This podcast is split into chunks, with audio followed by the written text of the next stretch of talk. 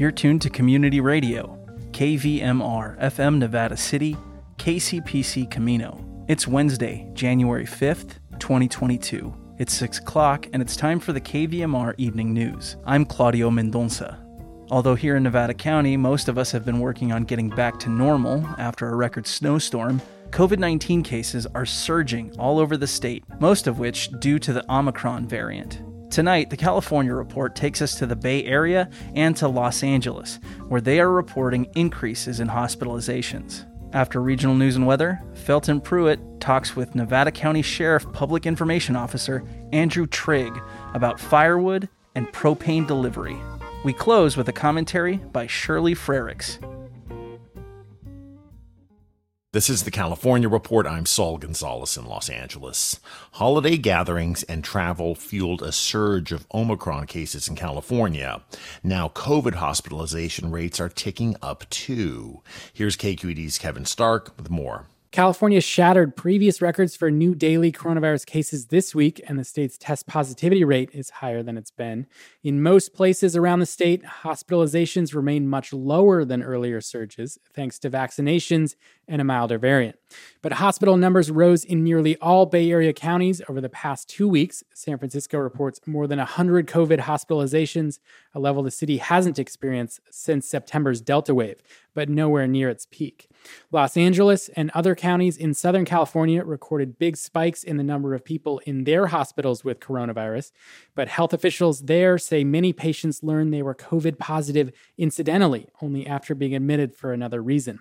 With many health workers falling ill or quarantining, county health officials say they are concerned about having the staff to run hospitals. For the California Report, I'm Kevin Stark. In San Diego, the city's fire department has implemented an emergency staffing plan as more than 130 firefighters isolate after testing positive for COVID 19.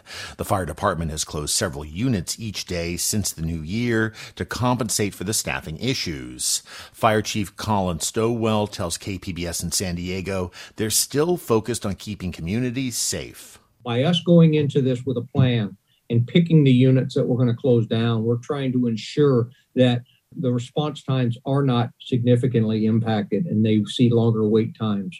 We have made sure that there are units in those fire stations that can still respond to those emergencies. Stowell says he expects the number of firefighters who test positive for COVID to continue to increase in the weeks ahead. One other issue that could make things more difficult, the deadline for San Diego City employees, including firefighters, to get vaccinated was this past Monday. That means employees who are not fully vaccinated or have not been granted a medical or religious exemption could be terminated. This week, the California legislature reconvenes. Yesterday on the show, we spoke to State Assembly Speaker Anthony Rendon, a Democrat, about the legislative year ahead and his party's priorities. Today, we get a Republican view from the other house of the state legislature. It comes from Scott Wilk, the leader of the Republican caucus in the state Senate. We started by asking the senator about Republican goals for this session. So obviously we're we're in the we're in the super minority. So it, it is difficult to to have an impact. I believe we did last legislative session.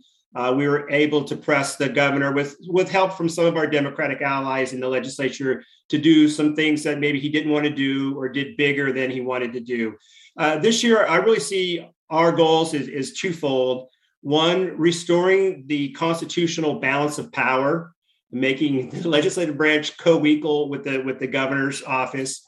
Uh, you know, when we granted him the emergency powers, uh, we did it reluctantly, and we did it based upon the information that we were given at the time by Dr. Ghaly, who said that the coronavirus was highly infectious, and we should expect 25 million Californians to come down with it, and out of those 25 million, 3 million were going to die. That's what we are armed with. And obviously, you have to give the executive some flexibility in order to, to meet a crisis. But clearly, that's not come to fruition.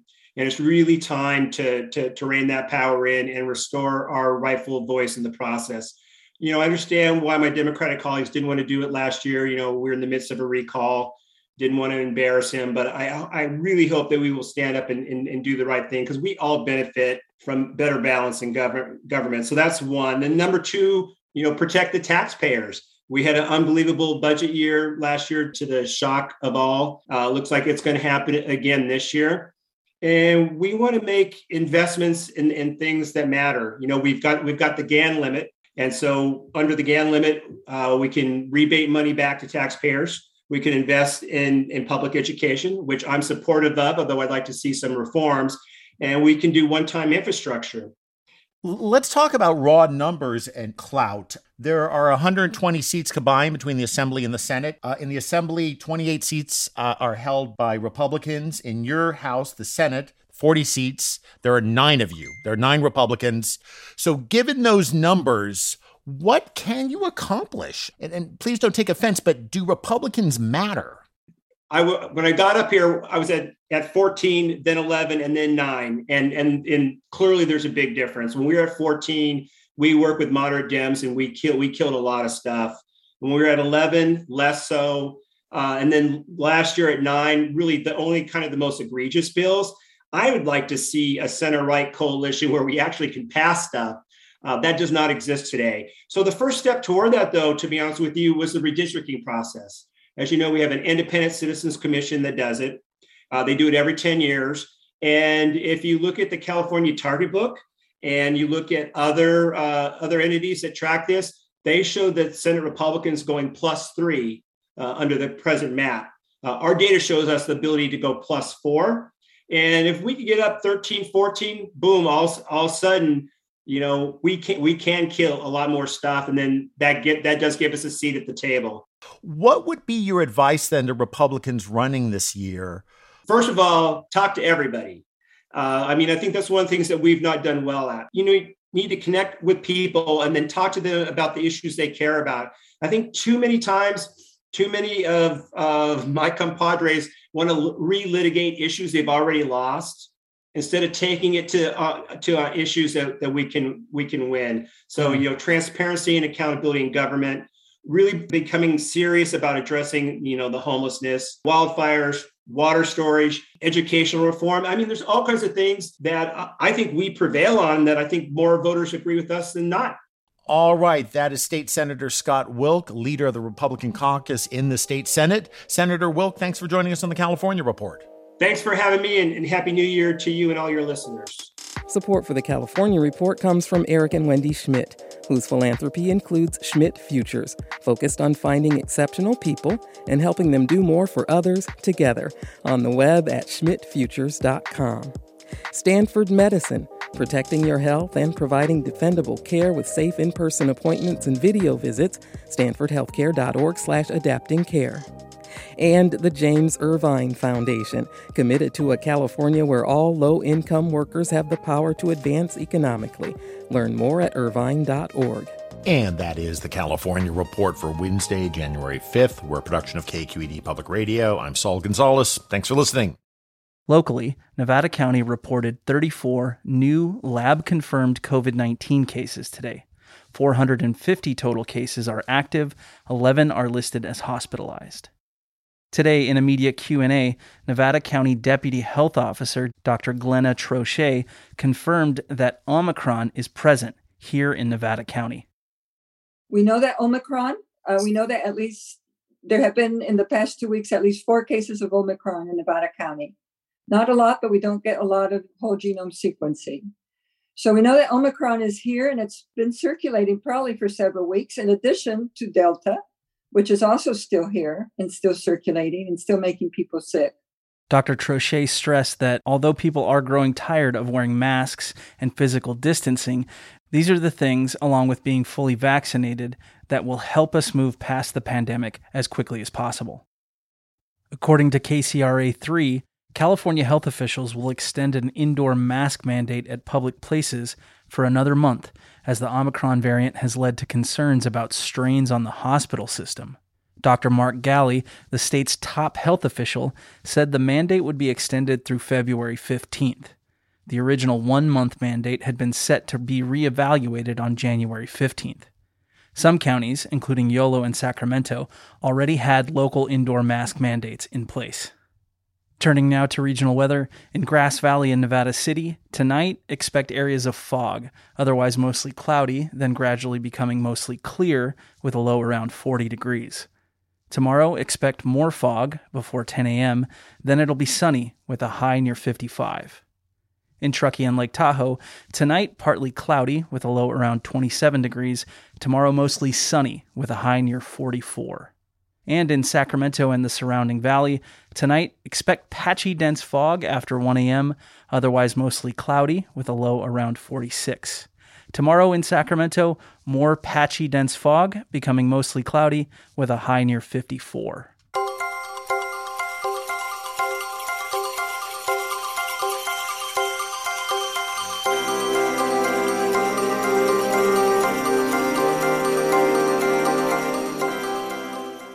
With thousands of people without electricity and quickly running out of propane, the county has intensified its efforts to provide people with firewood. Up next, Felton Pruitt talks to Public Information Officer Andrew Trigg about the details. We're talking with Andrew Trigg from the Nevada County Sheriff's Public Information Department, uh, also covering EOC right now. Andrew, it's uh, I don't know what day what this is. It's Wednesday evening now, and a lot of people still without power. Let's get to it. Uh, what can you tell people about tomorrow's firewood deliveries at the certain locations?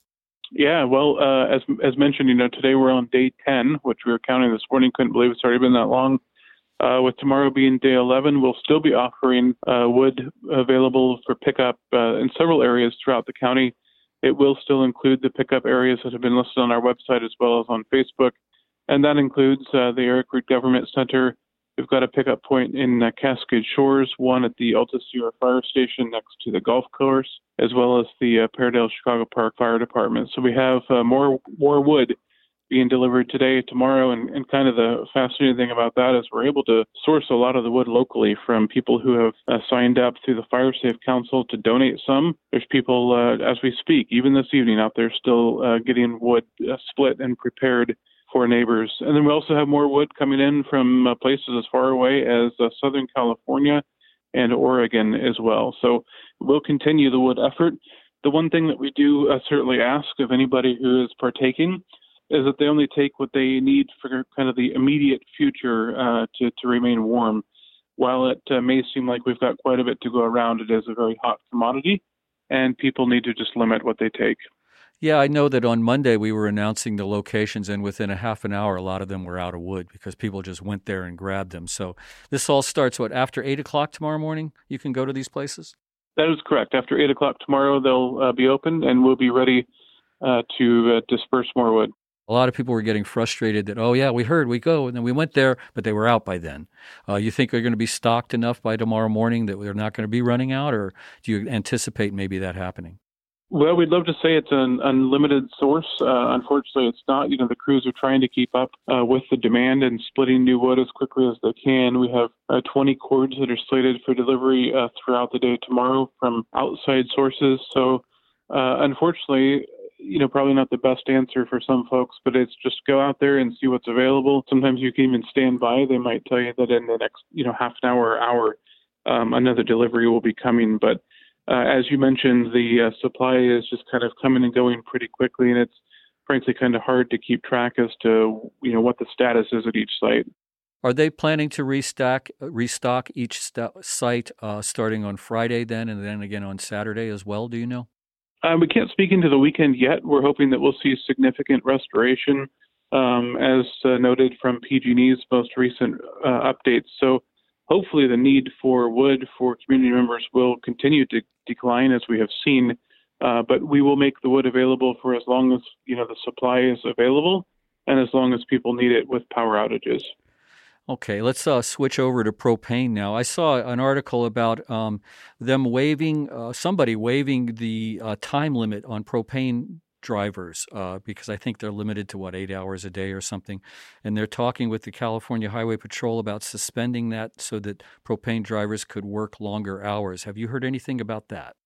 We have. We've uh, we've done a lot of internal work. Uh, Steve Monaghan, our chief information officer, who also works out of the EOC with us, has been working uh, real hard with the uh, Western Propane Association um, to hopefully get their input and get their buy-in and get their um, assistance when it comes to local propane deliveries here uh, within Nevada County. But the propane companies are able to uh, request what they call an hours of service waiver that uh, is issued or signed off by the California Highway Patrol.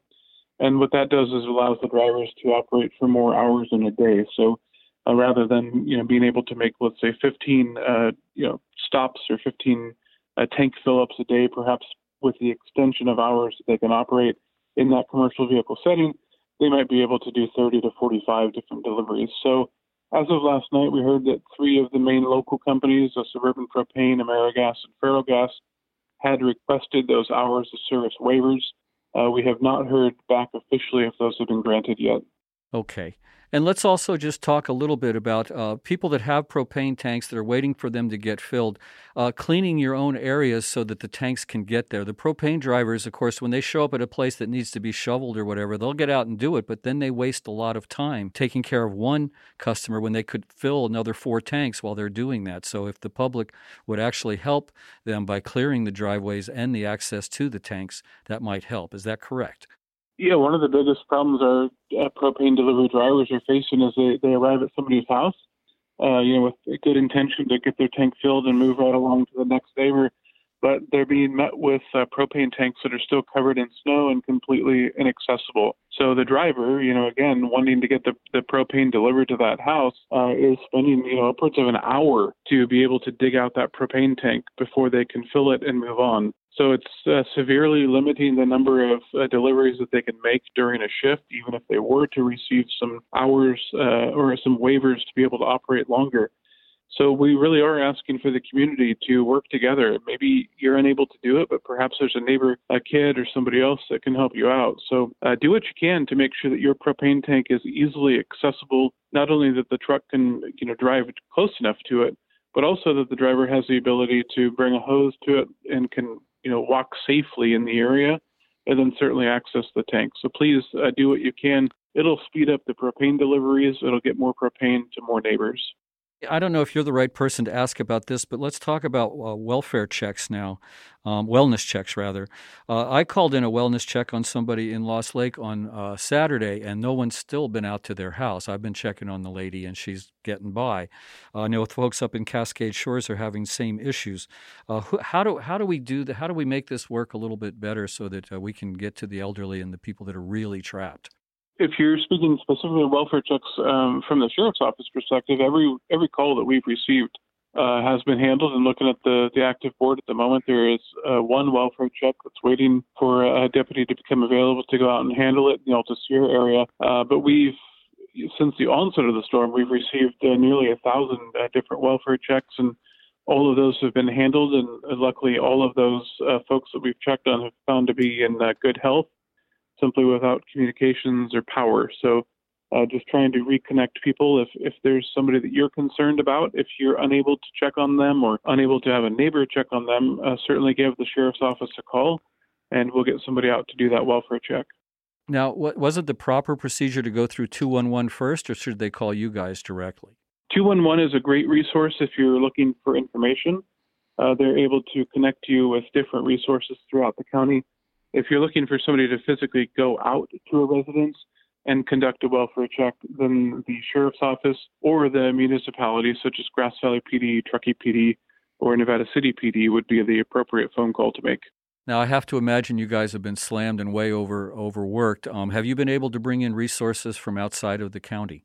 Uh, law enforcement and fire mutual aid uh, is always something that we research. You know, anytime that we have any sort of a natural disaster or fire, uh, Cal Fire, I know, has brought in some from uh, some crews from the Placer County and perhaps even the Yuba County area. Uh, law enforcement has been working very closely uh, internally within Nevada County partners, the Grass Valley PD and Nevada City PD. So we haven't had to reach outside for official mutual aid, uh, but certainly always a resource if we become bogged down here. Is there anything else you want uh, our listeners to know, Andrew? The biggest thing is that you know Nevada County residents are really resilient, whether it be uh, a fire or perhaps this winter storm or even the public safety power shutoffs we face during the summer. Sometimes we have really resilient residents, and we appreciate that. Everybody has, you know, really maintained their calm and, and cool, uh, even, you know, being without power for 10 days and the challenges that come along with that. But we've received a lot of real positive uh, feedback from the community as to how they're doing, uh, how the welfare checks have been going, and, and whatnot. So, uh, you know, hang in there. We'd love to say everything will be turned back on tonight, but uh, PG&E is working their hardest. If you happen to see a PG&E worker or another uh, line crew out in your front yard, you know, just stop and thank them for a second. Uh, many of them, some I got to meet this morning, are in this exact same boat. They don't have power at their own houses, but yet they're still climbing the pole, you know, in front of yours to get your power back on. So uh, just be patient. Hard to say 10 days into this, but be patient. We'll get there. And we just really appreciate everybody working together and taking care of each other. All righty. Well, thank you so much for all the information and time. We've been talking with Andrew Trigg, the uh, Public Information Officer for Nevada County Sheriffs. Uh, we wish you the best out there. Keep up the great work. Thank you so much.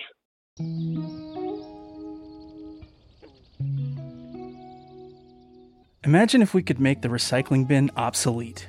Grass Valley resident Shirley Frericks shares her thoughts in this week's commentary. A new year, new beginnings. Time to take a fresh look at what needs regenerating in our community and our country. You may have heard or read about the need to regenerate the very ground upon which we stand and live. Give life back to the soil. Master gardeners teach about how to do this with healthy soil additives, composting food scraps. Composting is a kind of miracle transformation, fascinating for children to watch and be part of. What else needs regenerating besides soil? Our attitudes? Attitudes about what matters in creating healthy environments and healthy futures for people and our natural resources? Can we review our consumption patterns? When is enough enough? Can we think end of life of a product or a piece of clothing before we buy it? The goal is to keep things out of the landfill where they create methane and greenhouse gases. There's so much stuff you know, the stuff that mostly does not biodegrade. What can we do with it? Rather than tossing it in the trash, can it be repaired, repurposed, given to a needy person? We can refill bottles rather than keeping on buying more plastic containers that go to landfill.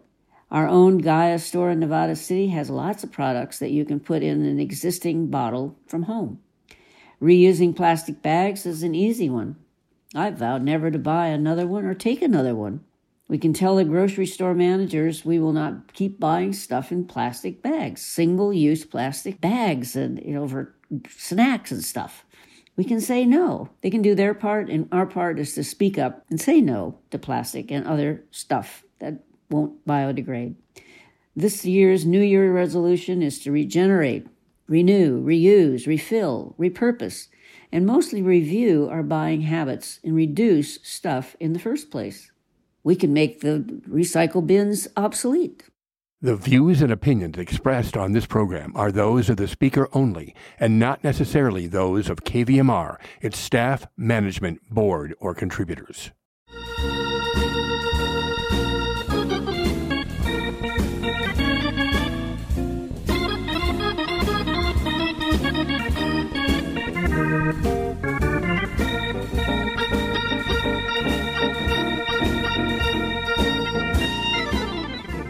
That's our newscast for January 5th, 2022.